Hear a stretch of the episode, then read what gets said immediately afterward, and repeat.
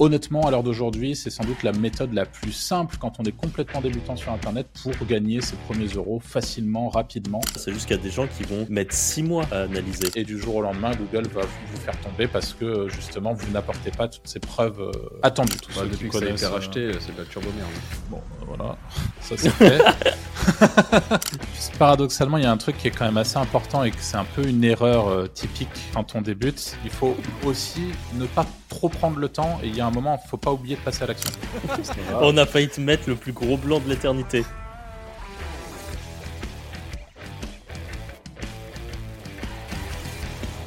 Bonjour à tous et bienvenue dans ce nouvel épisode du Wizards Podcast. Pour tous ceux qui nous découvrent au travers de cet épisode, Wizards Podcast, c'est un épisode par semaine. On y parle de business web, d'affiliation et de tout, globalement, tous les business que vous pouvez faire sur Internet. Euh, ça fait plus d'un an qu'on tient le podcast et on n'a jamais euh, loupé une semaine. Donc on vous invite aussi à consulter euh, nos contenus précédents. Pour tous ceux qui ont l'habitude de nous écouter par contre, on va être clair, cet épisode il est dédié aux débutants en affiliation.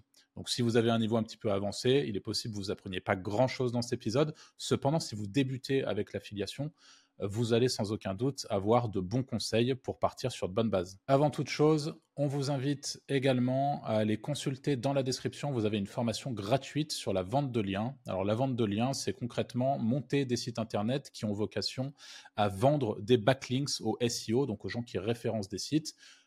Honnêtement, à l'heure d'aujourd'hui, c'est sans doute la méthode la plus simple quand on est complètement débutant sur Internet pour gagner ses premiers euros facilement, rapidement. Euh, et vous avez une formation qui est euh, complète où on vous explique tout ça. Donc si ça vous branche, n'hésitez pas. Et même si vous avez un petit peu d'expérience, vous avez quelques pépites planquées dans cette formation, donc profitez-en. On va pouvoir passer dans le vif du sujet. Euh, avec du coup nos petits conseils pour bien débuter en affiliation. Mais tout d'abord aujourd'hui, je suis comme d'habitude avec Franck et Anto. Salut les gars. Comment ça va? T'as dit quoi? J'ai dit comment allez-vous? Eh ben écoute, ça va. On a failli te mettre le plus gros blanc de l'éternité. C'est pas, pas grave. Sur la partie, euh, sur, la partie du coup conseil, par quoi, par quoi est-ce qu'on commence et qui veut commencer? Tu veux commencer euh, commence, toujours Franck. ok, ok, vas-y. Ah, du coup, premier point euh, qu'on voulait aborder avec vous, c'était tout ce qui était le choix de la niche en général. Donc là, pour peut-être les très débutants qui nous écoutent, qu'est-ce que c'est une niche? On va dire que c'est un sujet que vous allez focus sur votre site. Par exemple, ça peut être la niche des, je sais pas moi, des, chats. Et vous allez faire un site qui parle de tout ce que vous pouvez vendre autour des chats, que ce soit des produits alimentaires pour chats, des costumes pour chats si ça existe, enfin voilà, des, trucs comme ça. la niche, par exemple, moi, une des niches que je travaille, pour donner l'exemple, c'est la niche des compléments alimentaires liés à tout ce qui est autour de la perte de poids ou de la musculation. Donc voilà, c'est la niche, c'est les compléments alimentaires. Des niches, il y en a des tonnes. Donc, euh, voilà. Et donc là, on va parler du choix de la niche, euh, de comment choisir une niche rentable. Est-ce qu'il y a un truc que vous voulez dire là-dessus, euh, vous?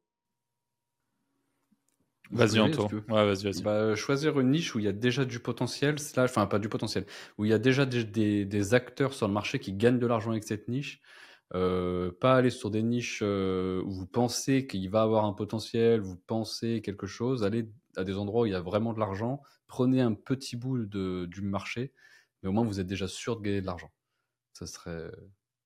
Alors, ceux qui ont un petit peu d'expérience en affiliation, vous savez, vous connaissez sans doute certaines niches rentables. Euh, pour tous ceux qui vraiment sont au niveau zéro, on a tous commencé au niveau zéro. Vous avez un épisode de podcast où on présente sept niches en 2024, pas d'ailleurs, mais enfin sept niches en affiliation qui cartonnent euh, et qui font vraiment de l'oseille. C'est le cas depuis plus de dix ans. Nous, ça fait dix ans euh, avec Franck et Anthony qu'on fait de l'édition de site et de l'affiliation. Donc, on a accumulé une certaine expérience et ça fait dix ans qu'en réalité, on voit les mêmes secteurs ramasser toujours euh, le, même, les, mêmes oseilles, quoi, les mêmes montants, générer les mêmes montants, les mêmes revenus pour leurs acteurs. Donc, voilà, en effet, choisissez une niche euh, qui, euh, qui est établie. Euh, c'est beaucoup plus facile d'attaquer une niche établie avec un gros gâteau et de prendre une petite part de ce gros gâteau plutôt que de se dire ouais ok donc là moi je suis fan de, de l'équitation donc demain je vais lancer un site sur les poneys Euh, et c'est vraiment, j'arrête tout, je lâche tout et on part sur les poneys à 100%. Alors peut-être que c'est une bonne idée, que vous allez pouvoir faire de l'affiliation euh, sur le matériel et caisse, que vous allez pouvoir potentiellement faire de l'infoproduit, c'est-à-dire de la formation pour expliquer comment bien monter un poney, etc. Vous avez plein de choses à faire euh, et, on peut partir loin. Et je vous dis pas que c'est une mauvaise idée. Je vous dis juste que concrètement, vous prenez moins de risques demain à lancer un site sur un, domaine qui est plus concurrentiel, mais qui du coup crache plus de cash, type le dating, donc le secteur de la rencontre c'est un exemple parmi tant d'autres. Il y en a énormément des, domaines assez larges comme ça, plutôt que de lancer un site sur les poneys. Ça, c'est une réalité. Et souvent, on a cette espèce de raccourci quand on commence où on se dit, OK, je commence, je ne sais pas encore nécessairement trop comment on fait site, donc je vais devoir apprendre, je dois machin. Je vais être beaucoup plus motivé de travailler sur un domaine qui me passionne, donc potentiellement l'équitation, potentiellement la natation si vous êtes nageur, que de travailler justement sur un secteur dont vous n'avez pas grand-chose à faire. Vous êtes en couple depuis 10 ans, euh, les trucs de rencontre, vous vous en tapez quoi. Et vous n'avez pas trop d'avis sur est-ce que euh, l'application Tinder c'est mieux que machin pour rencontrer quelqu'un.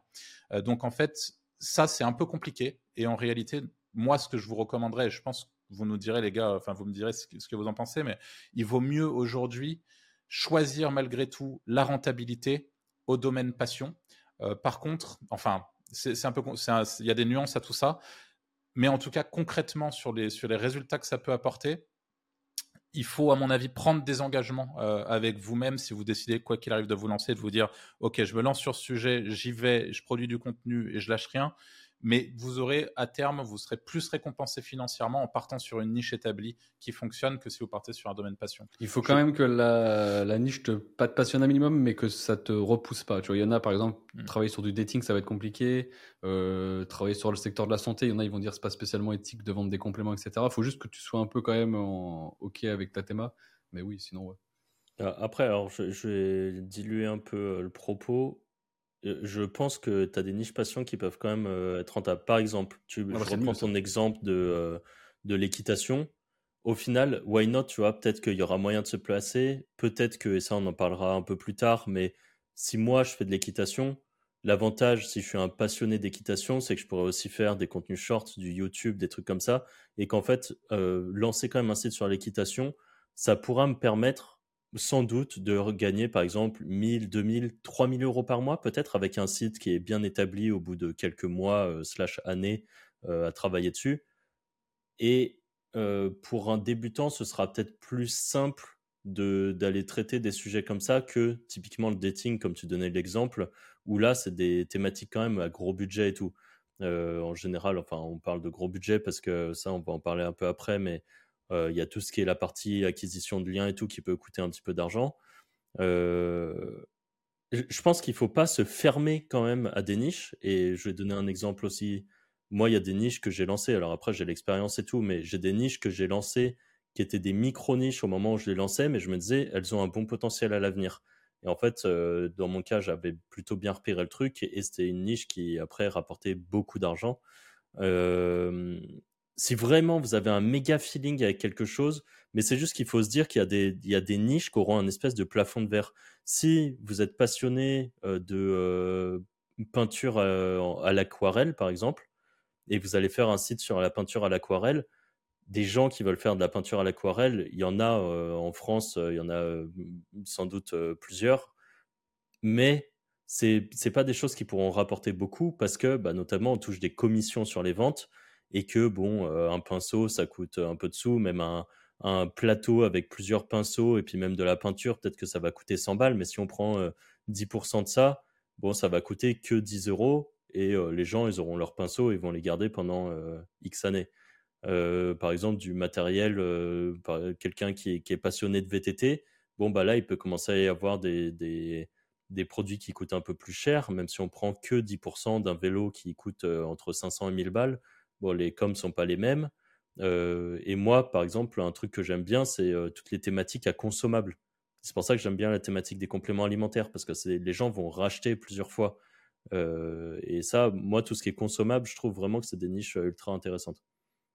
Donc, quand vous réfléchissez à la niche, réfléchissez quand même qu'il y ait une potentielle rentabilité. Et ça, ça on, je ne sais pas s'il y a un truc qui permettrait de le savoir facilement, mais par exemple, euh, la niche des télévisions, c'est une bonne niche quand même. C'est pas forcément la niche ultime, mais c'est une bonne niche parce que quasi tout le monde a une télé et les gens euh, changent tous les X années de télévision. Il y aura toujours de la vente sur, euh, sur quelque chose comme ça et c'est des produits qui valent euh, quand même assez cher. Donc voilà, c'est faut trouver tout ça, ça s'étudie. Nous, pour info, on a une formation où on donne beaucoup plus de détails là-dessus dans, dans, la formation. En fait, ce qu'il faut surtout faire avant de lancer, en fait, c'est de vérifier que tu peux la monétiser. Si tu pars sur une. C'est vrai que c'est le plus important. En fait, c'est juste ça qu'il faut juste. En fait. Mais paradoxalement, il y a un truc qui est quand même assez important et que c'est un peu une erreur typique quand on débute c'est justement, euh, là, tu viens de parler de s'assurer de, pouvoir la monétiser, de prendre le temps, machin. Il faut aussi ne pas trop prendre le temps et il y a un moment, il ne faut pas oublier de passer à l'action. Et ça, c'est un truc qui est aussi. Euh, enfin, on, a, on, a, on, est tous passés par là, mais il ne faut pas hésiter à, y aller. Quoi. Euh, si un moment, si, enfin, analyser un minimum, mais n'analysez pas trop longtemps. L'action, c'est. L'analyse, ça prenne moins d'une semaine, quoi. Concrètement, si, on peut donner du un temps à quelque chose comme ça, c'est juste qu'il y a des gens qui vont mettre six mois à analyser. Je veux dire, en six mois, vous auriez pu abattre tellement de travail que votre site il serait déjà parti. Par exemple, votre site où, où là on parle de site parce que nous, c'est notre spécialité, c'est les sites d'affiliation. Mais si vous voulez, par exemple, faire de l'affiliation via YouTube, et eh ben, si vous avez mis six mois avant de vous lancer et que vous aviez imaginé faire euh, une vidéo par semaine, bah, ça vous fait déjà 20 vidéos en moins qui sont, euh, qui sont perdues. Quoi. Ok, ok. Bon, bah, pour le choix de la niche, je pense qu'on a, fait un petit peu le. Ah, quoi que non, on n'a pas fait le, on n'a pas parlé de programme. Anto, si tu veux un petit peu. Bah, débutant, euh, pour les programmes d'affiliation, tu veux dire où les trouver, etc. Bah, l'importance de choisir, c'est, ce qui est noté sur le petit plan, l'importance de choisir un bon programme d'affiliation en lien ah avec bah, euh, des business existants. Ouais, bah, trouver des bons programmes rémunérateurs. Donc, euh, je peux vous donner deux sites, afplus.com offervault.com et le nouveau. Non, le nouveau, je ne me rappelle plus. Euh, il y, a, y, a, le site de, de Guillaume, mais je ne sais plus comment il s'appelle. Affilisting Affilisting aussi. Ouais. Affilisting, ouais. Affilisting, ouais. Je sais plus, c'est un de deux. Dans tous les cas, vous, en gros, il va falloir que vous passiez par ce qu'on appelle des plateformes d'affiliation. Dans bien des cas, il y a certains cas où, pour débuter, ça peut être intéressant de faire de l'affiliation directement avec Amazon, par exemple, et vous avez un panel énorme. Alors, c'est relativement mal rémunérés. C'est pas les, les, rémunérations les plus, euh, les plus intéressantes, euh, loin de là. Euh, juste, j'en pense parce que là, ce qui fait le buzz en ce moment, c'est Temu. Tumu, je sais pas comment on appelle la petite appli là sur téléphone chinoise. leur programme d'affiliation, c'est 30% sur les ventes, plus 3 euros à l'installation de l'application. Ah ça ben, peut être des, des petits trucs, voilà.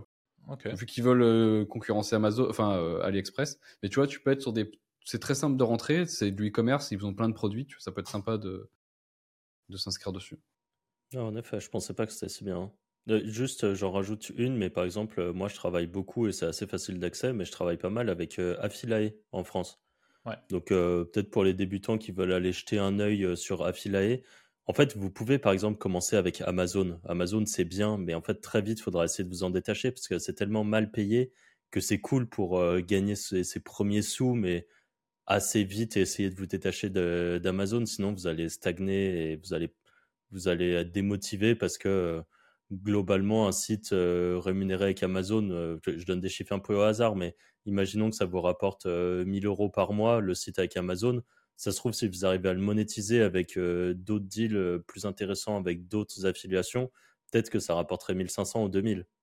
C'est parfois les, les, les multiples peuvent être énormes quand on change d'affiliation. Donc, il euh, faut, vraiment aller voir autre part euh, de temps en temps. Amazon, c'est bien pour débuter, mais ça s'arrête là. Euh, l'autre point, donc sur des conseils pratiques, donc une fois que vous avez sélectionné votre niche, ce qu'on avait noté, c'est commencer, commencer par un ou deux sites. Moi, j'irais personnellement encore plus loin. Aujourd'hui, je ferai partie de l'école où, une fois que vous avez décidé sur quoi vous partez, contentez-vous euh, d'un site et concentrez-vous sur, en tout cas sur une thématique, sans parler forcément d'un site, parce que la réalité, c'est que vous le verrez après, on vous suggère d'aller plus loin que le site internet. Mais euh, en tout cas, ne vous, ne vous dispersez pas trop. Ça, c'est vraiment euh, un point clé, je pense, à tous les niveaux, mais quand on débute, d'autant plus. quand vous décidez de, votre thématique, partez dessus et, et, tenez le cap. Bah, il y avait l'autre point qui est important, c'est de faire. Alors ça, c'est personnellement, moi, je trouve que c'est le plus important. Il y a beaucoup de gens qui veulent un peu aller euh, rapidement, c'est cool hein, de vouloir se lancer, de faire les choses vite et tout, et qui très rapidement veulent tout déléguer à des gens.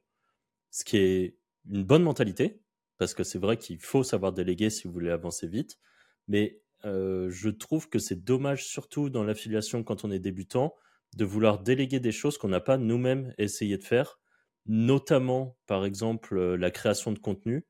Je pense que très vite vous pouvez la déléguer parce que c'est pas forcément la tâche la plus cool à faire, mais juste pour savoir comment ça marche, savoir quels sont les contenus qui peuvent intéresser, savoir faire la recherche de contenu, savoir faire ce genre de choses, c'est intéressant d'apprendre à le faire. je dirais à peu près pareil pour le netlinking. Savoir faire du netlinking apprendre les bases du netlinking avant de le déléguer à quelqu'un, eh ben c'est important. Et ça, je trouve qu'il faut... Voilà, le, but après, c'est de déléguer peut-être à quelqu'un qui est meilleur que vous. Mais le problème, c'est que si vous l'avez jamais fait, vous n'allez pas savoir si le travail qu'il fait est bon. Vous n'allez pas savoir si, par exemple, euh, on vous fait euh, payer très cher pour quelque chose qui n'en vaut pas le coup. Voilà, vous n'allez pas savoir tout ce genre de choses. Donc, il y a un moment où il faut savoir quand même un peu mettre les mains dedans. En tout cas, juste un tout petit peu au début, pour apprendre les bases et après, déléguer. Si vous voulez déléguer, si vous avez les fonds pour déléguer. Je sais que dans l'affiliate marketing, il y en a beaucoup qui se lancent justement parce qu'ils n'ont pas beaucoup d'argent à investir et que la réalité, c'est que c'est un business où on peut commencer avec zéro et gagner quelques centaines, voire quelques milliers d'euros en ayant dépensé des sommes dérisoires comparées à d'autres business. Là où, par exemple, on va prendre le cas du dropshipping, des trucs comme ça, où il faut investir dans de la pub et tout ça, et ce qui va du coup demander un peu une bankroll, enfin un peu de l'argent pour, pour se lancer. Euh, là, dans l'affiliate SEO comme on le fait, ou même affiliate via YouTube, eh ben, la plupart des outils sont gratuits. Quoi. On, peut, on peut quasiment lancer un site gratuitement. Le seul truc à payer, c'est son nom de domaine et son serveur. Le reste, il y a WordPress qui est gratuit, des thèmes gratuits qui sont hyper intéressants, des plugins qui sont gratuits. Tout peut être quasiment gratuit. Donc, euh, donc il y a ça. D'ailleurs, thème, euh, ça, je voulais rajouter un truc parce que je me l'étais noté. Je pense qu'aujourd'hui, un des thèmes les plus simples pour construire des sites assez rapidement, pas trop moches. Euh, si vous avez un peu de sous, vous pouvez prendre la version pro. Si vous n'avez pas de sous, eh ben, vous prenez la version gratuite. C'est GeneratePress avec l'extension WordPress qui s'appelle GenerateBlocks. Y a plein de tutos sur YouTube pour pouvoir faire des petits trucs. Et honnêtement, très rapidement, vous pouvez faire des sites jolis. moi, j'utilise plus que ça maintenant. C'est le seul thème que j'utilise. Euh... T'as mis longtemps à l'apprivoiser? Parce que le dernier site, j'ai oublié de te le dire, pourtant euh, c'est un compliment. Le dernier site que j'ai vu euh, de, que, que tu as fait là, c'est et c'est rare hein, pour ceux qui écoutent le podcast, c'est pas souvent que je fais des compliments sur les sites. acheté les, les, liens. Euh... Ouais, en vrai il est beau. Bah, je savais même pas que c'était à Franck. Bah franchement, je, dirais pas. Je suis fait. Putain, Sophie Parce que le site il était beau. Franchement, il, est beau, il est beau. Bah ouais, en vrai, oh, je, c'est après, c'est que je, me suis dit, putain, mais en fait, c'est lui. Et genre, tu vois, euh, je me suis dit, ça ressemble pas à ce qu'il fait d'habitude, il n'y a pas la patte. c'est vrai. non, franchement, bah, euh, assez, euh, assez surpris. pas, pas, mais en tout cas, là, en l'occurrence, GenerateBlocks marche, marche très bien. Et là où tu le dis, c'est génial, c'est qu'à la fois, c'est modulable, ça peut être pris en main par un débutant qui a un peu de suite dans les idées parce qu'il y, a des tutos plein internet. Et en plus de ça, euh, c'est rapide et c'est efficace, quoi, contrairement à plein d'autres trucs dégueulasses. Alors pour, te pour vous dire la réalité, c'est qu'en plus, je l'ai fait comme un débile les sites. C'est-à-dire que je ne sais même pas exactement comment ça marche. C'est un template qui est fourni. En fait, tu as une bibliothèque de templates. Et moi, juste, j'importe le template et je modifie les trois trucs pour que ça corresponde à mon site. Mais ah ouais sinon, là, oui. Euh, ok, lourd. tu sais que moi, je pensais que tu t'étais chauffé, que tu t'étais formé ah, à, générer de blocks et tout. Là, là je me suis dit, putain, le, salaud, il est devenu énervé sur générer de blocks. Non, non, c'est que des templates. Et j'ai trois, quatre templates que j'aime bien et que du coup, maintenant, je maîtrise. Euh, je, je, sais comment vraiment les faire rapidement. Tous mes sites sont faits avec trois ou quatre euh, templates que j'aime bien. Un qui est vraiment en mode magazine, on va dire. Donc, c'est les derniers articles qui apparaissent sur la homepage un où c'est euh, une landing page euh, sur, euh, sur le truc principal. Enfin, quand on arrive sur le site, c'est pas en mode magazine avec des articles et tout, c'est vraiment une page descriptive. Et derrière, j'ai mes pages d'affiliation. Et voilà, en fait, c'est.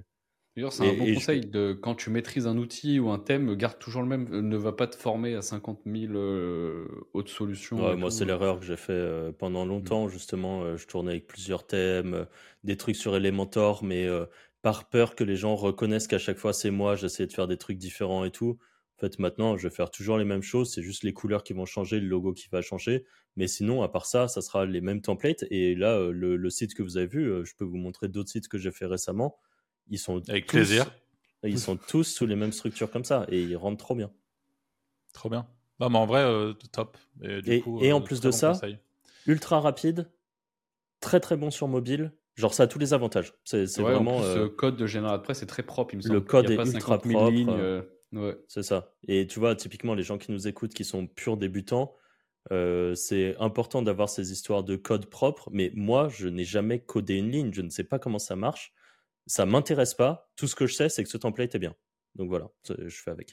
Et ça, c'est intéressant d'appuyer de, un peu dessus, parce que nous, quand on a commencé il y a 10 ans, il y avait, il y avait bien sûr le côté un peu, ah, il, faut, un joli site, enfin, ne serait-ce que pour notre plaisir à nous, euh, bon, on n'a on pas fait que des beaux sites loin de là, vous l'avez compris, je pense, mais euh, en tout cas, il n'y avait pas toute cette problématique de, de de rapidité de réponse serveur, de, du UX. Aujourd'hui, ça prend beaucoup plus de place dans, dans, votre stratégie globale. En tout cas, ça devra en prendre plus. C'est pour ça que le conseil de Franck est très bon, parce que la réalité, c'est quand on débute aujourd'hui, on peut se dire, bah ouais, je vais partir sur, euh, sur tel thème, sur machin, je vais faire du, du, du du truc. Et la réalité, c'est que c'est honnêtement, vous avez 85% de chances de faire un choix de merde et de partir sur un thème qui de base vous met une, rafale dans le pied et qui du coup va vous, euh, va vous empêcher d'avancer correctement avec votre site. Euh, alors que si vous partez dès le début avec quelque chose qui est optimisé, qui est rapide et qui répond du coup à ce qu'attend euh, Google par rapport bah, à ce qu'il donne dans les SERP, donc dans les résultats de recherche, bah, c'est mieux, forcément. Et, d'ailleurs, ça me fait penser, mais dans, la, dans notre formation là, de la Wizard Academy, on ne présente pas Press. Je pense que euh, d'ici, enfin assez rapidement, je ferai un module Press peut-être pour ceux que ça intéresse. Et comme ça, je vous montrerai euh, comment justement importer un template, comment modifier ce template et comment surtout ça permet de lancer rapidement des sites en étant vraiment euh, full noob. Quoi, parce que euh, enfin, moi, c'est une réalité. Hein, mes sites ont toujours été ignobles. c'est comme ça, mais. Ouais, mais la réalité, c'est que ça t'a pas, ça t'a pas empêché d'empocher à la mort, quoi. Ah, mais ça, ça m'a jamais empêché de gagner de l'argent. Mais c'est juste, euh, j'avoue que je préfère en bosser ça change pas grand chose. Par contre, psychologiquement, voilà, c'est plus intéressant, mais en vrai, euh, pour la conversion et tout, ça change pas grand chose. Oh, ça change rien même. Honnêtement, c'est. enfin, allez, j'abuse peut-être en disant que ça change rien, mais ça change tellement plus. Mais l'effort à faire un méga bottom et tout, vs euh, la réalité, ouais. c'est pas le coup. Mais si c'est ton projet de l'année et que tu que celui-là, ah oui, par contre, fais le propre. c'est sûr, c'est sûr. Mais ok, c'est chouette. Mais vaut mieux avancer et pas se dire putain le bloc il a 3 pixels de machin, je sais pas quoi. Ah oui, là-dessus c'est clair. Justement, on a parlé euh, là le, point suivant c'est tout ce qui est euh, facteur clé, rapidité, temps de réponse, expérience utilisateur UX, optimisation pour WordPress, contenu on page, en taux. À quel point aujourd'hui ça a une place importante toutes ces problématiques UX donc expérience utilisateur? Est-ce que ça en a plus qu'à un certain moment? Est-ce qu'un débutant peut vraiment faire un site qui Ouais, ouais. Ça a beaucoup plus d'importance qu'avant, le volet technique, je trouve. Euh, maintenant, un débutant, si tu choisis les bons éléments, ouais, t'as pas besoin de t'en soucier vraiment. C'est juste qu'il faut faire un très bon choix à la base. Parce que la problématique, c'est de modifier quelque chose qui existe et qui est ranké. Euh, là, par exemple, genre un changement de thème ou des choses comme ça, migration de site, euh, tu te retrouves vite dans la merde, quoi. Donc, bien faire les bons choix dès le début. Franck, là, tu conseilles un hébergeur? Je sais plus le nom que tu utilises. Euh, moi, j'utilise Easy Hoster. D'ailleurs, euh, euh, je dis ça, j'ai même pas d'affiliation pour eux ou quoi que ce soit. Enfin, on fait pas d'affiliation pour eux. Moi, je crois que j'ai un lien d'affiliation qui doit traîner quelque part. Mais Easy Hoster, là, j'ai reçu un email il y a une nuit. Ils vont faire, ils vont faire donc tu, tu payes pas plus, hein, mais ils font changement de serveur, ils doublent les capacités des serveurs et tout. En fait, c'est le genre de truc moi que j'aime bien. c'est le support client est rapide. J'ai pas de problème pour bosser avec. Le cPanel est efficace. Quand, je dis que le support client est rapide, c'est que j'ai vraiment des réponses ultra rapides. Ils t'aident. En fait, c'est euh, un peu leur euh, euh, leur punchline, c'est que c'est le l'hébergeur fait pour les gens qui veulent pas trop se prendre la tête avec ça. Et moi, n'étant pas très bon pour la gestion d'un serveur, j'ai préféré passer par eux. Tout est délégué. Euh, c'est eux qui m'avaient fait les migrations des sites quand je suis passé chez eux et tout, parce que je, ne savais pas le faire. Ils m'ont débugué des sites. Enfin, il y a plein de trucs qu'ils ont fait. Et là, ils upgradent le matériel, donc plutôt cool.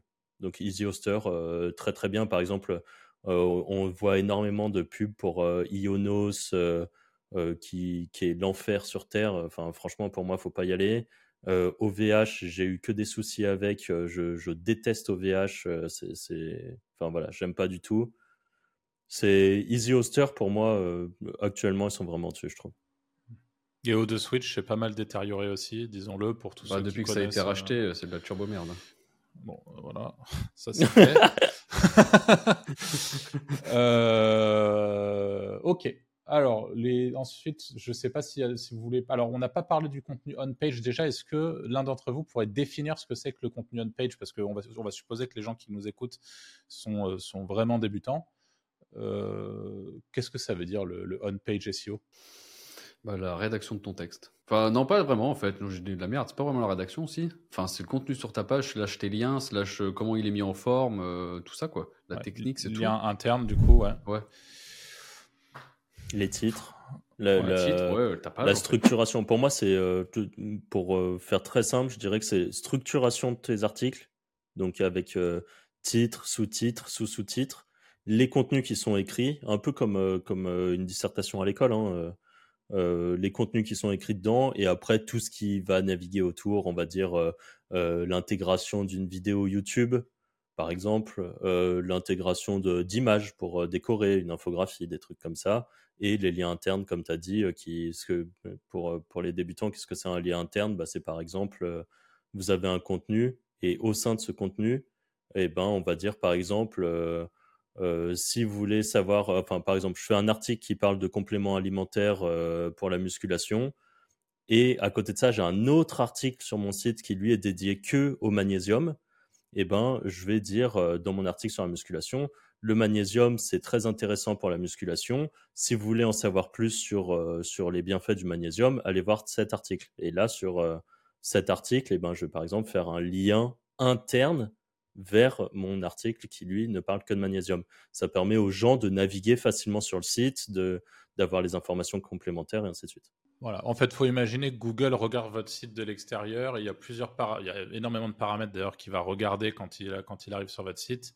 Et le on-page, bah, ça va lui tout ce qui va se passer sur votre site et qui va aider Google à vous faire confiance et à vous positionner. C'est ce qu'on appelle le on-page SEO, donc le, SEO, l'optimisation de votre référencement sur la page, sur l'URL de votre site euh, en question. Et ça amène euh, plein de choses, euh, comme euh, viennent de l'expliquer. Et, si vous voulez un très très bon exemple de on-page, enfin un exemple pas forcément le meilleur du monde, mais qui, fait bien les choses, vous, allez vous prenez une page au hasard sur Wikipédia et vous verrez que c'est structuré avec une structure assez précise des titres et des sous-titres, et puis dedans, il y aura euh, tous les liens qui sont faits vers d'autres pages Wikipédia qui sont en rapport. Pour la construction d'un contenu, d'ailleurs, je le rajoute un peu euh, au fil de l'eau, là, mais comment est-ce que vous pourriez conseiller un débutant qui a jamais écrit un seul contenu sur aucun site internet?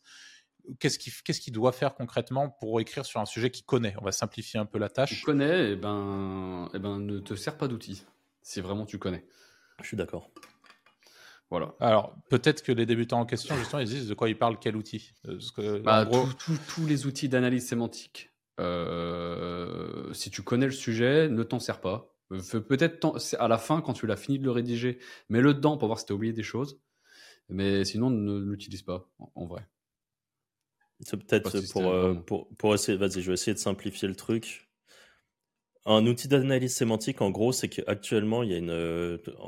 Pour, pour, essayer de faire les meilleurs contenus possibles aux yeux de Google, il y a des outils qui sont arrivés euh, depuis euh, quelques années maintenant qui permettent de lui donner le contenu. Et en fait, ces outils vont se baser sur les résultats de recherche de Google, en partie, pour essayer de définir si le contenu que vous avez écrit contient bien les bons mots-clés, si ça correspond aux attentes que pourrait avoir Google, ce que Google fait déjà euh, bien positionné sur, sur ces mots-clés, par exemple.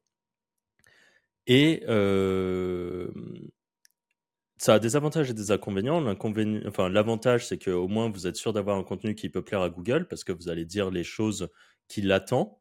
Le désavantage, c'est que du coup, tous les contenus risquent de se ressembler. Et euh, c'est un gros désavantage parce que vous n'allez pas rajouter ce petit truc en plus qui fait que votre contenu est unique. Et qui dit un contenu unique dit que bah, potentiellement il peut apporter des, des informations intéressantes en plus que Google pourrait vouloir mettre en avant. Et si vous êtes bon, par exemple, sur un sujet, pour reprendre le sujet de l'équitation qu'on avait au tout début, si vous avez un site sur l'équitation et que vous avez décidé d'écrire un article sur un sujet précis qui est, par exemple, comment bien choisir sa selle pour mon poney, eh bien, vous, faites de l'équitation. Si vous prenez tous les autres contenus, alors certes, peut-être que 90% du contenu sera similaire à ce que disent les autres, parce que ça va dire qu'il faut la bonne matière, qu'il faut tel bon truc ou tel bon truc.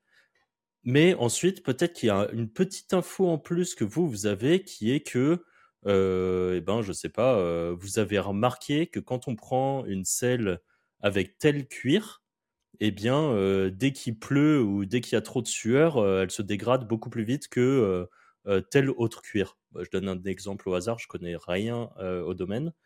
Mais voilà, ça sera peut-être l'information supplémentaire que vous pouvez apporter que les autres apportent pas. Donc, je suis, complètement d'accord avec ce que dit Anto. Quand, en plus de ça, je trouve que là, c'est ce qu'on voit de plus en plus dans les SERP.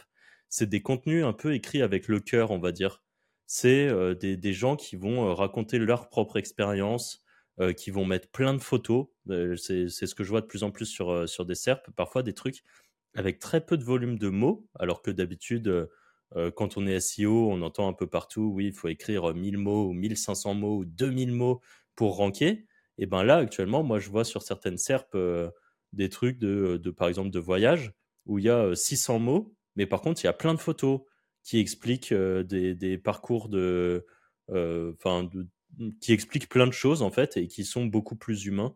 Donc, pour reprendre notre exemple de l'équitation, et eh ben peut-être que si vous voulez écrire un sujet sur les, les selles à choisir, vous pouvez prendre des photos de votre selle, expliquer pourquoi elle est mieux qu'une autre, expliquer qu'avant vous aviez telle selle, mettre une photo de l'ancienne selle, mettre la nouvelle à côté, faire un truc comme ça pour expliquer la différence et pourquoi celle-ci est meilleure. Voilà, c'était peut-être un peu euh, Bah, c'était costaud, mais finalement, ça emmène assez naturellement vers un sujet très connexe et qu'on a noté, c'est les EAT. Euh, c'est justement le, si l'un de vous deux veut expliquer ce concept d'EAT et de pourquoi, je, enfin, qu'est-ce qu'attend Google et qu'est-ce que ça veut dire EAT euh, dans le cadre de, de référencement d'un site web? Bah, EAT, je sais que toi tu y crois moins maintenant, euh, mais... C'est pas ouais, j'y crois toujours, hein, mais c'est juste que, euh, enfin, pour la conversion et tout, quoi qu'il arrive, de toute façon, c'est mieux. Mais au niveau du ranking du site, euh, j'ai l'impression que ça passe mieux sur les, ça passe par les liens, mais c'est un peu indirectement lié aussi, donc. Ouais. En, très gros, le EAT, c'est c'est expérience, expertise, donc EE. E. Enfin, le premier E, c'est expérience. Deuxième E, expertise. Le A, c'est pour authority le fait d'avoir de l'autorité, et euh, le T, c'est euh, trust. Donc euh, le fait de, pouvoir, enfin de d'être trust. La confiance. la confiance. Voilà, la confiance. tout ça, ça passe par plein d'éléments qui, mis ensemble, boostent, on va dire, votre EEAT. Donc voilà, c'est dit de façon très simple, c'est peut-être un peu plus complexe dans la réalité. Et donc tout ça, ça vient de plein de choses.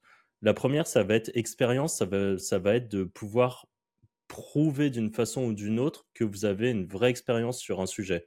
Euh, ça ne veut pas dire que vous avez un diplôme dans un domaine, euh, que vous êtes euh, justement, je sais pas moi, professeur d'équitation. Ça peut juste, vous avez l'expérience parce que ça fait deux, trois ans que vous faites de l'équitation, voilà, et que vous parlez de votre truc. expertise, bah c'est c'est un peu pareil. C'est comment vous allez. le premier E, c'est expérience, non? Ah bah tu vois pour moi non pour moi c'est expérience c'est la vraie expérience. Ça va être hein. par exemple une vraie photo de la selle euh, d'équitation.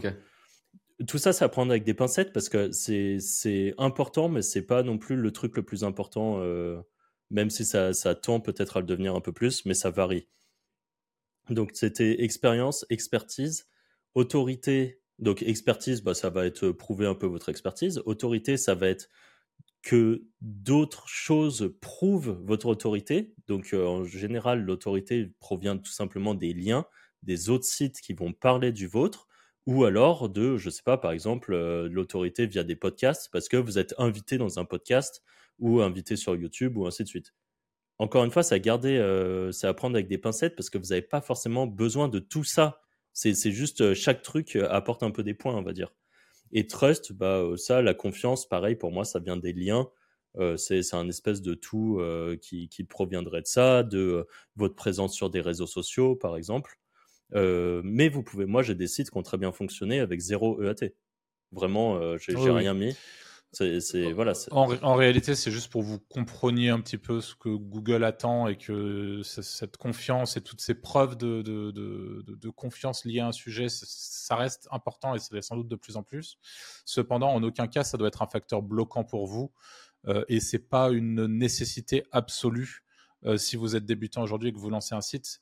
Par contre, ça sera euh, clairement un plus si vous, avez, si vous arrivez à mettre tout ça en place. Globalement, je pense qu'on peut juste finir euh, à parler de AT avec le, juste en expliquant un, concept qui est assez simple à comprendre, je pense. Aujourd'hui, un site dont le trafic provient uniquement des résultats de recherche Google, donc uniquement du SEO, c'est d'une manière ou d'une autre une sorte d'anomalie aux yeux de Google. Et quand Google identifie qu'un site génère 100% de son trafic via le SEO et qu'il n'y a jamais aucune personne qui vient autrement que par son propre moteur de recherche, c'est-à-dire que personne ne vient des réseaux sociaux, personne ne vient de YouTube, personne ne... Enfin voilà, vous avez compris l'idée. Et zéro trafic marque aussi. Et zéro trafic marque, donc de, recherche directement sur la marque de votre site si vous avez une marque. Donc si votre, votre site de poney, il s'appelle euh, Poney Fun et que jamais personne recherche Poney Fun, il y a un moment Google, il se dit, c'est bizarre ce site qui pourtant a de l'intérêt puisque je lui envoie du trafic, mais qui n'a aucune recherche sur la marque. Et en fait, progressivement, vous risquez encore une fois, c'est une éventualité, c'est pas quelque chose de, sûr et ça va dépendre de plein de choses. Mais vous risquez à terme de perdre votre trafic, de potentiellement perdre votre site aussi, c'est une possibilité. C'est-à-dire que le site se monte, vous aurez de la visite, enfin vous, vous aurez des recherches de la visite du trafic sur votre site et du jour au lendemain, Google va vous, vous faire tomber parce que justement, vous n'apportez pas toutes ces preuves euh, attendues. On va pas plus s'étendre. Ça vous permet de mettre un, premier euh, petit euh, nez dans, dans, tout ça et de vous dire, OK, c'est comme ça que, que, que, ça peut marcher. Cependant, ça ne doit pas être un facteur bloquant pour vous en tant que débutant. Vous pouvez tout à fait lancer un site sans vous prendre le chou avec tout ça. Et ça se crée même après aussi en soi. Et ça peut ça. se créer après. Et pour moi, euh, au début, en fait, il faut se dire qu'il y a les trois piliers pour faire un site. Il y en a deux qu'il faut faire dès le début, qui sont faire du bon contenu et obtenir des liens. Et après, quand vous voulez faire grossir votre site, euh, gagner un peu plus de confiance et ainsi de suite, là, vous pouvez commencer à, réfléchir à des stratégies euh, de EAT qui, qui, viendront du coup après. Mais c'est pas forcément. Si vous pouvez le faire au début, si ça vous amuse de le faire au début, si c'est un très très gros plus. Si vous voulez pas le faire au début, ne le faites pas. C'est pas très grave, ça peut venir après. Alors, sur la partie stratégie de contenu et monétisation, puisque l'objectif, euh, bon, vous ne connaissez peut-être pas encore, mais nous, notre objectif quand on fait un site internet, c'est clairement de gagner de la thune. On n'est pas là pour faire un site qui décore et qui euh, juste va faire du trafic. C'est super, on fait du trafic, on se paluche devant, mais il n'y a pas de sous qui rentrent. C'est pas le plan. Nous, on veut que ça fasse du blé. Donc, pour faire du blé avec un site internet, il faut le monétiser. Comment est-ce qu'on monétise un, site internet? Il y a plusieurs façons de le faire, il y en a même pas mal.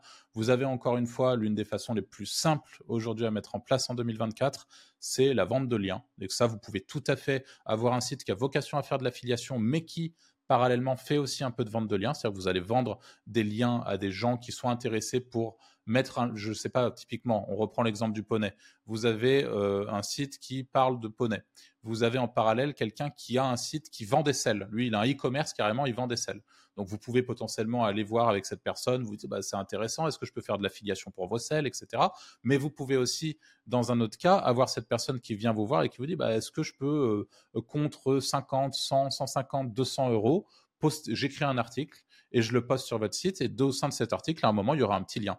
Euh, parce que les liens en référencement, on n'en a pas encore parlé, mais ça a un impact. C'est-à-dire que si vous avez un lien, euh, vous, avez, vous avez un site qui s'appelle poney.com et vous avez un lien qui vient de cheval.com, c'est bénéfique puisque vous avez, enfin, encore une fois, on ne peut pas là en une heure vous expliquer tous les tenants, les aboutissants, tout, toute la théorie, tout ce qu'il faut savoir sur le, sur le SEO, l'affiliation mais n'empêche qu'avoir des liens externes, ce qu'on appelle des backlinks en anglais, euh, c'est l'une des parties importantes du référencement, même si certains euh, pseudo-SEO éclatés au sol vous diront le contraire. Les backlinks, c'est très important et aujourd'hui, si vous voulez ranker, il faut faire des backlinks. Euh, en tout cas, ça va vous permettre de, manière naturelle de, vraiment d'avoir un site qui évolue dans le bon sens. donc, je sais, au niveau de, cette partie monétisation, il y a ça. Il y a évidemment l'affiliation qui est le cœur de notre, de notre vidéo finalement. Donc, mettre en avant des produits qui ne vous appartiennent pas et être commissionné sur la vente de ces produits. Tout ça, c'est fait de manière automatique avec des liens de tracking et par, des plateformes d'affiliation qui vous, qui vous permettent de, faire ça.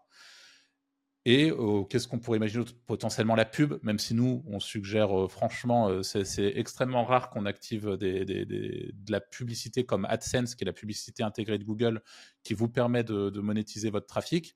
Généralement, c'est un, mal payé, deux, ça va détériorer l'expérience utilisateur, ça va gaver de pub votre, votre visiteur, donc c'est pas forcément la meilleure des manières, mais vous pouvez par exemple vendre du lead sur, cette, sur certaines thématiques. Donc même si on sort un peu de la partie affiliation, si demain euh, vous, euh, j'essaie de trouver toujours par rapport au poney, c'est compliqué, mais si demain vous avez, euh, vous travaillez, vous faites de l'apport de, lead sur les poney clubs et vous, et vous, décidez de ranker poney club aux alentours de Lyon, hop, et peut-être qu'il y a des gens qui vont être intéressés pour louer directement, par exemple, mettre le numéro de téléphone de leur poney club sur votre site. Et tous les mois, ils vont vous donner 150, 200, 500, 1000 euros pour être visible. Là, je vous parle de Poney Club, évidemment, c'est pas le meilleur des, exemples, c'est pas la meilleure des niches, mais ça, on peut l'imaginer sur beaucoup de thématiques.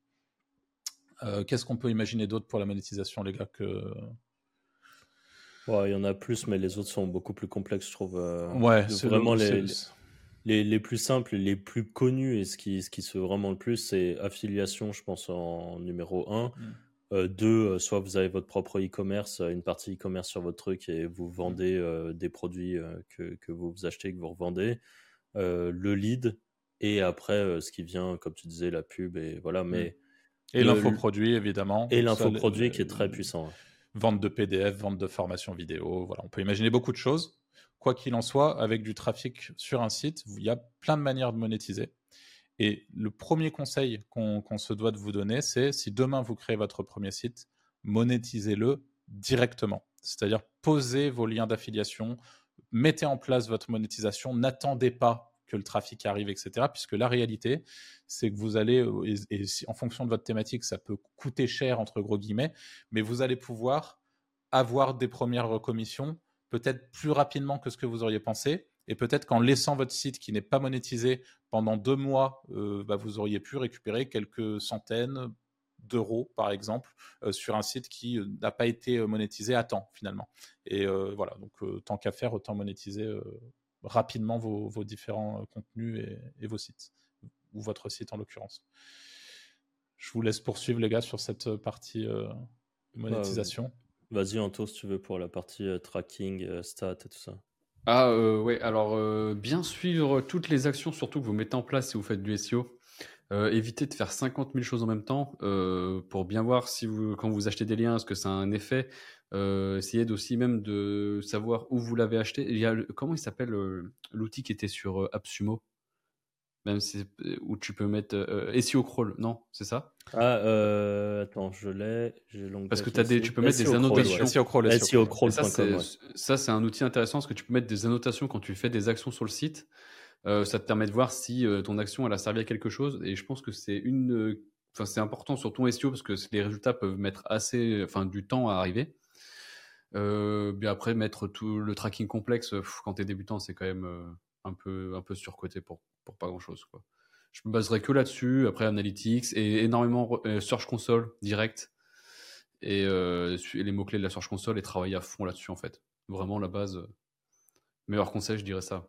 le dernier point ouais, qu'on voulait voir, c'était toute la partie création de contenu multicanal du coup. Comme on l'a dit tout à l'heure, bah, si, vous faites de l'affiliation via du SEO, ce que nous, encore une fois, c'est un peu notre spécialité, euh, malgré tout, il y a des choses qu'il faut pas zapper, on va dire, ou qui c'est dommage de ne pas le faire également. Par exemple, la création de contenu sur YouTube. Ça, j'en parlerai un peu après parce que je vais vous donner un peu les outils que moi j'utilise, euh, que ce soit pour euh, pour faire du montage YouTube ou pour tout ce qui est TikTok et YouTube, Instagram, les Reels notamment. c'est plus simple à faire que ce qu'on pense c'est pas euh, c'est pas euh, enfin il y a des logiciels qui permettent de tellement faciliter les choses que c'est dommage de ne pas le faire Mais voilà, c'est si vous avez des, des, canaux où vous pouvez créer du contenu en plus de votre site et de vos articles, si vous pouvez faire du contenu vidéo, si vous pouvez faire... Euh, vous n'êtes même pas obligé de vous montrer hein, sur YouTube, TikTok, euh, Instagram et tout. Ça peut être des images qui défilent, ça peut être euh, des petits morceaux de vidéo comme on voit souvent avec une voix qui parle par-dessus. voilà. Et puis, filmer son écran. Filmer son écran, exactement. voilà, il y, y, a plein d'endroits où vous pouvez faire des choses. Si, si, par exemple vous êtes plutôt sur un sujet B2B qui peut intéresser des gens qui sont sur LinkedIn, eh ben, faire du contenu sur LinkedIn, des longs posts pour expliquer des choses et tout, ça peut être intéressant. Pareil pour Twitter, par exemple, même si je pense que, que dans le B2B, la conversion se trouvera plus sur un LinkedIn, par exemple. Je vais, je vais juste appuyer un peu sur un truc qui me semble assez important à bien saisir c'est que sur cette partie multicanal, les, différents canaux, c'est pas juste un moyen de faire de l'EAT, c'est pas juste un moyen de rendre les choses un peu plus naturelles ou de se dire ça va avoir un impact positif euh, sur mon SEO. Euh, très concrètement aujourd'hui, moi je le vois, j'ai certains sites où je traite un sujet et sur mon site où le, où le sujet se positionne et sur YouTube et j'ai euh, bien souvent de meilleurs résultats concrets, sonnants et trébuchants via ma vidéo YouTube directement que via mon site. C'est-à-dire que les gens vont directement passer à l'action, passer à l'achat sur un outil que je présente, par exemple. Et j'ai un exemple concret d'un outil IA que euh, dont j'ai fait une revue euh, euh, cette année. Alors c'est loin d'être astronomique, mais justement c'est ce qui est intéressant aussi avec l'exemple en termes de, de, chiffres. Via ma page référencée, l'outil a dû me rapporter une centaine d'euros sur l'année. Via YouTube, je suis au-delà de 600. Donc c'est pour vous montrer que c'est super de faire du SEO, mais c'est parfois, euh, si, vous, êtes à l'aise avec le fait, encore une fois, de vous montrer ou non, parce que vous pouvez faire du YouTube sans vous montrer, mais si vous êtes, il faut vraiment comprendre que l'opportunité globale autour de l'affiliation, c'est pas que du SEO, même si nous, on vous en parle beaucoup ici parce que c'est notre cœur de métier.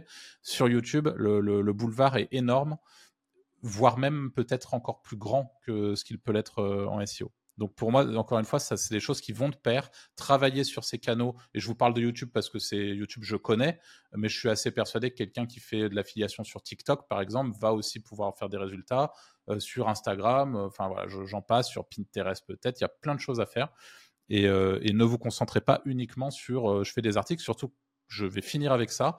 L'avantage de, YouTube, par exemple, ou des réseaux en général, c'est que vous allez avoir des résultats beaucoup plus immédiats. Aujourd'hui, avec le SEO, et c'est l'un des points qu'on va aborder un peu plus tard d'ailleurs, ça prend du temps. il faut en être conscient, il faut être patient. Et, euh, souvent, c'est euh, pas évident de travailler à blanc et de se dire, OK, je me suis fixé mes objectifs, j'avance et euh, derrière, je suis pas sûr d'avoir des résultats ou je les aurai peut-être pas avant six mois, un an. Alors que sur YouTube, vous sortez votre vidéo très concrètement, si le sujet est chaud et que votre vidéo est bien ficelée, il n'y a pas de raison que vous ne vous positionnez pas de la même manière qu'en SEO, mais sur YouTube, et donc que vous drainiez, vous, tractiez un minimum de, trafic et potentiellement de conversion et donc d'argent. Donc ça, il faut en avoir conscience et je voulais, euh, je voulais un petit peu préciser ça. On passe sur le point suivant. On passe sur le point suivant. Allons-y. Euh, du coup, ouais, tout ce qui est. Euh, ah, juste, ah si, je voulais rajouter un truc parce que j'ai dit que je donnerais des tools. Euh, il y a un tool que vous pouvez utiliser qui s'appelle CapCut, qui est un outil gratuit qui existe sur, sur smartphone, sur tablette, qui existe sur PC, sur Mac. C'est gratuit partout. Euh, ça permet de faire la très grosse majorité des montages que vous pourrez avoir envie de faire. Il y a des tonnes de tutos sur YouTube pour faire des, vidéos euh, CapCut, soit en format YouTube, donc on va dire format paysage. Euh, c'est très simple pour couper une vidéo, intégrer des vidéos, intégrer des sons, intégrer des emojis, des trucs qui bougent et des trucs comme ça. Il y, a, y, a, beaucoup de templates qui sont déjà préfaits, on va dire. Euh, tout ce qui est la partie transition des vidéos ou des images, pareil, c'est déjà euh, préfait avec euh, des choses assez simples et tout ça de façon gratuite. Le seul truc qui est payant, c'est si vous voulez des options qui sont payantes. Donc, par exemple, une transition un peu premium qui va faire un truc spécifique, bah, peut-être que vous pourrez la payer. Mais moi, j'utilise que ça en version gratuite depuis une plombe et ça m'empêche pas de faire des contenus qui marchent bien, quoi que ça soit, enfin, notamment sur, euh, sur TikTok, et j'en ai fait une sur YouTube euh, qui est euh, ultra propre. Donc, CapCut, c'est vraiment l'outil ultra simple à utiliser et qui a plein de contenu. sur, sur YouTube qui pourra vous aider. Je pense que pour comprendre CapCut, il vous faut 30 minutes. Voilà, si, si, je peux donner un chiffre. En 30 minutes de tuto YouTube, vous avez compris comment fonctionne CapCut et vous pouvez faire des vidéos YouTube très très correctes, YouTube ou, ou, ou format short quoi. et un autre, enfin, et si jamais vous voulez les systèmes de, de sous-titrage automatique pour les shorts, il y en a plusieurs qui existent, mais par, enfin, il y a, y a, par exemple, moi j'utilise Smart Edit, mais sinon il y a, y a Submagic qui est très mmh. connu et qui fonctionne très bien. Donc voilà. D'ailleurs, à, ce propos, pareil, petite, petite parenthèse, mais par rapport au sous-titrage automatique, donc ça, c'est des, logiciels, c'est des SaaS IA qui vous permettent de payer et ça va sous-titrer automatiquement un short. Donc vous mettez votre short, boum, ça sous-titre automatiquement. Et honnêtement, je pense qu'il y a pas mal de gens, et j'espère que Franck vous aura apporté cette information-là, parce que la réalité, c'est que moi, hier, je, cherche un monteur pour, pour des projets euh, perso, euh, que ça soit sur du short ou du format vertical et le prix des montages juste pour des sous-titrages qui sont faits de manière automatique avec l'IA, je vais vous dire qu'il y a un paquet de gens qui se font entuber en ce moment. Parce que là, euh, c'est assez impressionnant hein, ce qu'on est capable de faire en termes de sous-titrage automatique. Donc, si vous avez besoin de ça, allez voir sur les outils qui ont été cités par Franck, voir si euh, ça peut pas vous suffire avant d'aller un peu plus loin. Mais en tout cas, il faut le savoir. Euh, concernant la gestion et la croissance du projet. Maintenant qu'on en est là, qu'on suppose vous avez euh, potentiellement votre site ou, euh, ou que c'est bientôt le cas, encore une fois, on le répète brièvement, focus. C'est le maître mot. Si on le répète, c'est pas pour rien. Ne partez pas dans tous les sens et prenez des, des, des engagements avec vous-même sur un projet et allez-y plein but. Euh, et ensuite, il y a avancer à son rythme sans vouloir griller les étapes. Alors, je, Franck, je, c'est peut-être toi qui avais mis ça, si tu veux. Non, c'est pas moi qui ai mis ça. C'est Anto alors. ouais, écoute. Mais, euh, mais bon, dans, dans, tous les cas, euh, c'est, si tu veux que je dise le truc, c'est en gros, si vous voulez lancer un site, je pense, c'est ne pas faites les choses bien, peut-être euh, commencez par rédiger vos contenus avant de vous dire euh, je vais essayer d'automatiser avec de l'IA et faire des trucs de fou euh, sur les contenus. tu fais bien de le dire. Hein. C'est voilà. pire, pire, move ever. Hein. Là, Heureusement que tu dis parce qu'on l'aurait oublié, c'est sûr. Tous les gens qui nous écoutent et qui sont toujours là, bah déjà merci. Et deuxième chose. Vas-y, vas-y, je regarde vite le, site qu'on connaît. Là. faites vraiment attention avec les contenus IA, surtout sur des sites neufs. Euh, l'IA n'est pas à bannir. il, est, toujours pénalisé. Mais euh, voilà, typiquement, on a un site, alors on, ne citera pas qui a été fait par, euh, par, par un SEO, qu'on a suivi un petit peu sur le lancement. Le site a eu beaucoup de contenu dès le début, des bons contenus IA, parce qu'on peut faire du bon contenu en IA. Mais la réalité, c'est que sur un site neuf, arriver, mettre du contenu IA, surtout si vous êtes débutant et que vous ne comprenez pas toutes les nuances liées au référencement, honnêtement, premier réflexe, allez-y mollo, voire n'y touchez pas le temps que votre site monte des signes de vie, parce que c'est le meilleur moyen de fumer un site. Et, euh, encore une fois, on n'est pas en train de, vous dire que c'est impossible de faire quelque chose en IA. On est, par contre, je suis clairement en train de vous le dire et j'assume, si vous êtes débutant aujourd'hui, utiliser l'IA dans le cadre du SEO pour la génération de vos contenus, c'est vraiment la pire idée. Voilà. Vous avez beaucoup plus de chances de vous brûler les ailes que de chances d'avoir euh, d'accélérer de, manière euh, de manière euh, conséquente sur euh, votre, euh, votre ascension SEO, quoi, grosso modo. Donc soyez très prudent. Il y aura trop de. Enfin, je, même dans ceux qui nous écoutent, il y en a plein, je pense, qui, justement, avec l'IA, se disent Ah, c'est révolutionnaire, je vais pouvoir faire plein de choses et tout. Mais en fait, l'IA, c'est très bien quand vous savez faire des bons prompts, quand vous savez quoi lui demander, comment bien le demander, comment vérifier que ce qu'il va vous, vous donner ensuite est de qualité sinon, la plupart du temps, enfin, fait de façon, de l'IA fait de façon basique, bah, ça donne de l'IA fait de façon basique. Donc, Et, le, dernier point que tu n'as pas cité, c'est le, vraiment la compréhension de l'algorithme. C'est-à-dire que pour faire du bon contenu IA, il faut comprendre très précisément ce qu'attend l'algorithme de Google. Donc, si c'est votre cas, à la limite, essayez.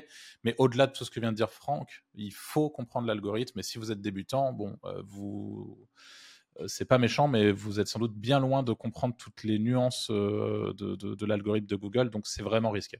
Voilà, d'envisager l'IA. je veux juste rebondir sur un truc parce que tu disais focus un projet. Je suis d'accord si vous n'avez pas forcément beaucoup de temps à louer, mais par contre, si vous avez un peu plus de temps, moi, je trouve que bosser sur deux projets en parallèle, c'est assez cool aussi euh, pour. Euh, euh, voilà, mais, mais pas forcément plus par contre. Si vous avez plein d'idées de niche, faut malheureusement pas toutes les lancer. Choisissez celles où vous dites ces deux-là, par exemple, ont le plus de potentiel. Et ça, c'est quand vous avez vraiment plusieurs heures par jour que vous pouvez allouer au projet. Si vous avez qu'une heure par jour, vous pouvez allouer à votre projet. restez que sur un seul sujet, ce sera déjà bien. La régularité, Évidemment, euh, ça, peut sembler logique euh, de l'entendre comme ça, mais soyez régulier. Euh, et encore une fois, moi, ce que j'aime bien faire à titre perso, c'est prendre des engagements avec moi-même, me dire par exemple, je vous donne là demain, je pars sur mon site de poney.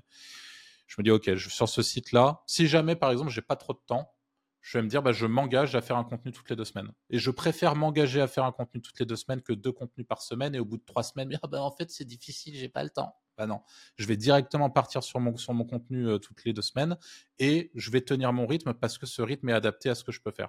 Mais je ou alors si c'est pas toutes les deux semaines, c'est tous les mois. Mais encore une fois, si l'engagement c'est je fais mon contenu tous les mois, faites-le tous les mois et tenez l'engagement pendant minimum un an et demi. Euh, sinon, vous n'allez pas avoir assez de recul par rapport, euh, par rapport, parce que Google, c'est encore une fois, ça prend du temps, faut être patient.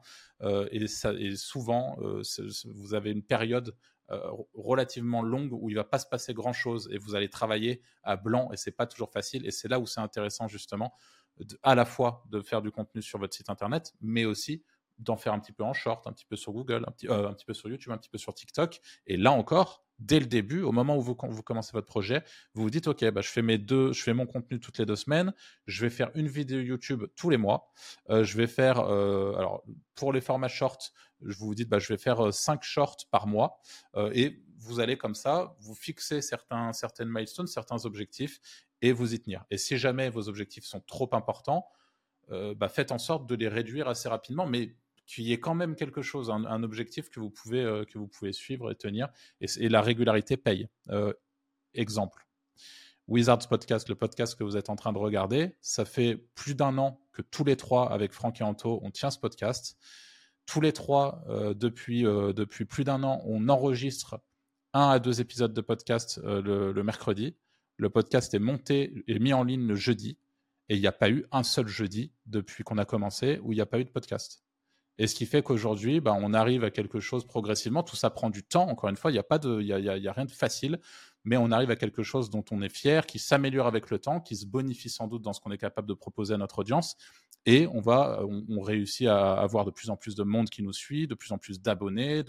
Et, tout ça, ça prend du temps. Et il faut en être conscient. Et c'est aussi le fruit euh, de, euh, de, la régularité de notre travail. Et donc, ça, c'est le cas dans tous les domaines. Euh, que ça soit d'ailleurs euh, au sein du web ou à l'extérieur. Mais il faut bien en avoir conscience et cette partie régularité, focus, c'est euh, l'une des clés. Non, mais c'est d'ailleurs la règle de la vie, hein, un peu. Enfin, t'es focus sur, t'es régulier dans un truc, ça finit par payer en fait.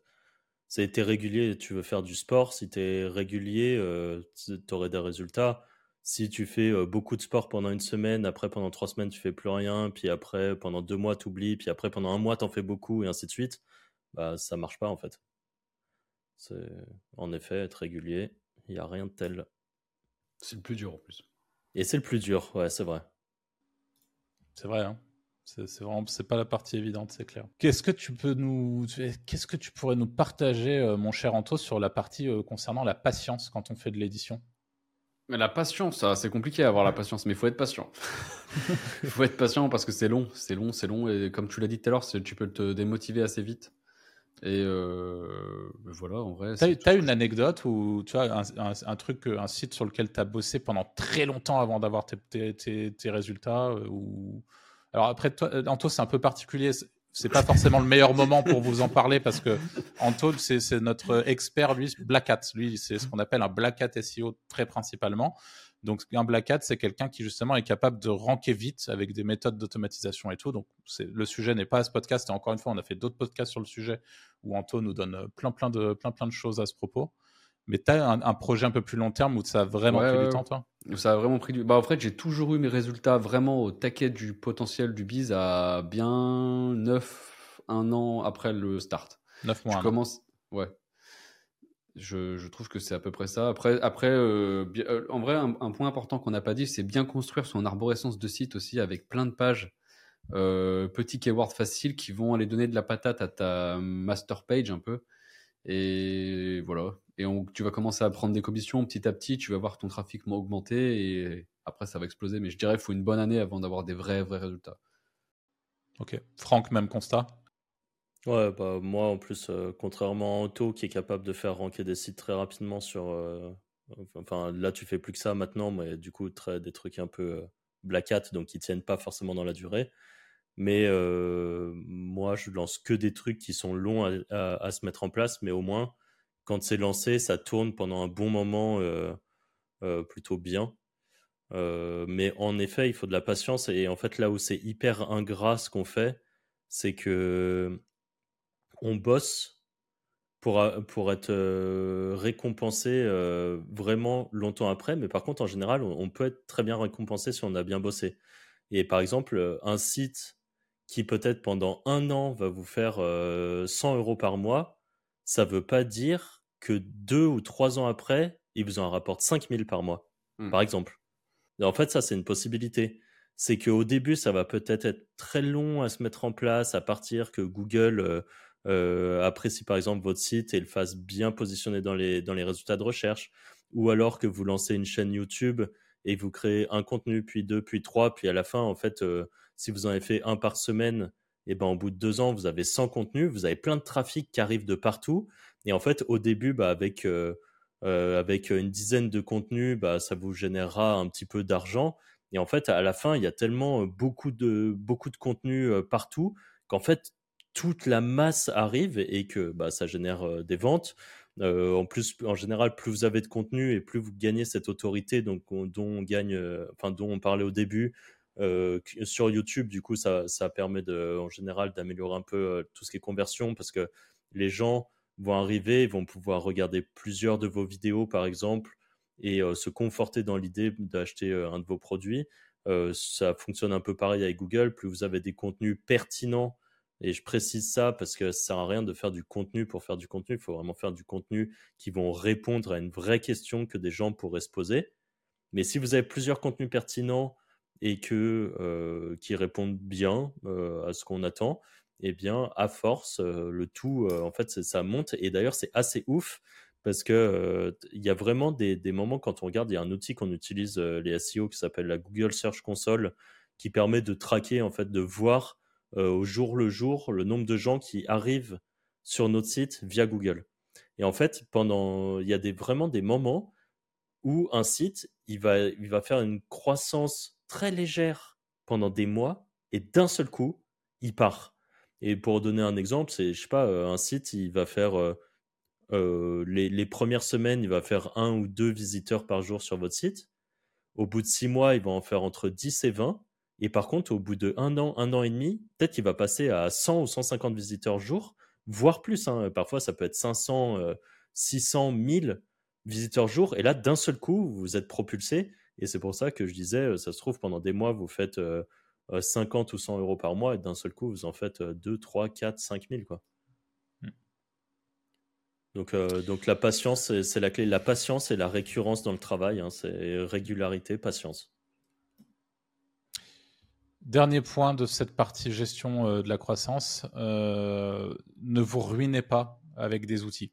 Euh, ça, c'est en fait si vous commencez à traîner dans les sphères SEO, donc avec des gens qui sont des passionnés, comme nous, vous avez par exemple le Discord des Wizards, donc que vous pourrez trouver en, description si vous souhaitez bah, vous immerger un peu plus dans tout ce monde de, l'affiliation et, du, et, du, SEO entre autres.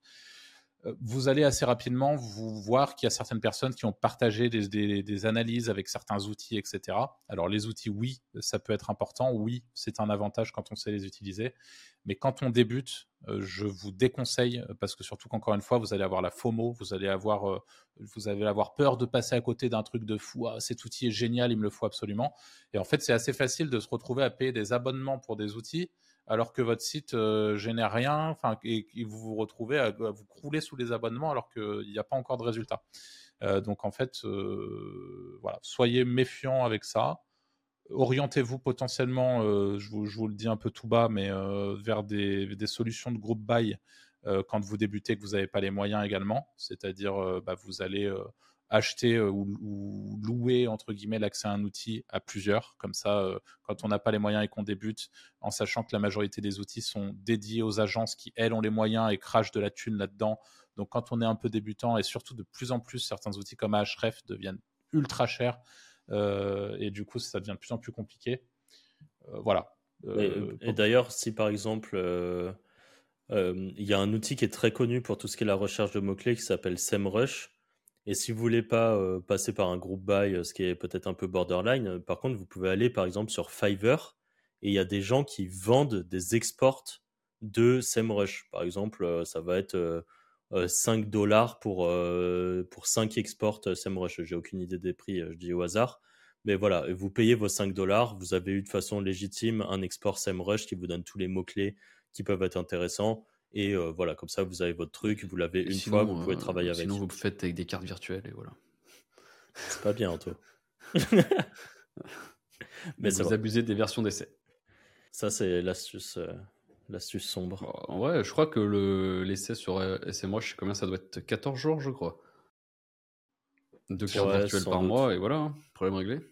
Ouais, c'est vrai. relations et réseaux, les amis, c'est notre dernier point de ce podcast.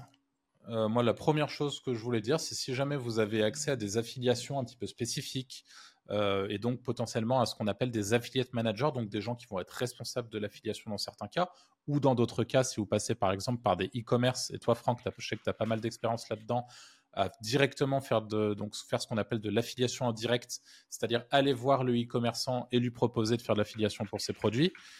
Moi, je vous invite euh, à entretenir du mieux que vous pouvez euh, la relation avec votre partenaire ou avec vos partenaires au pluriel, euh, c'est-à-dire euh, bah, ne pas hésiter à réseauter un peu, à vous assurer que tout se passe bien, que la personne est, garder une bonne relation, ne pas trop prendre de, être en retrait euh, parce que c'est le meilleur moyen à terme de oh, bah, de ne pas être respecté par son partenaire. Vous êtes derrière des écrans, il va commencer à faire ce qu'on appelle, euh, il peut potentiellement vous shave, donc faire en sorte que certaines commissions ne vous soient pas reversées alors que pourtant vous les méritez entre guillemets parce que c'est vous qui avez rapporté le client.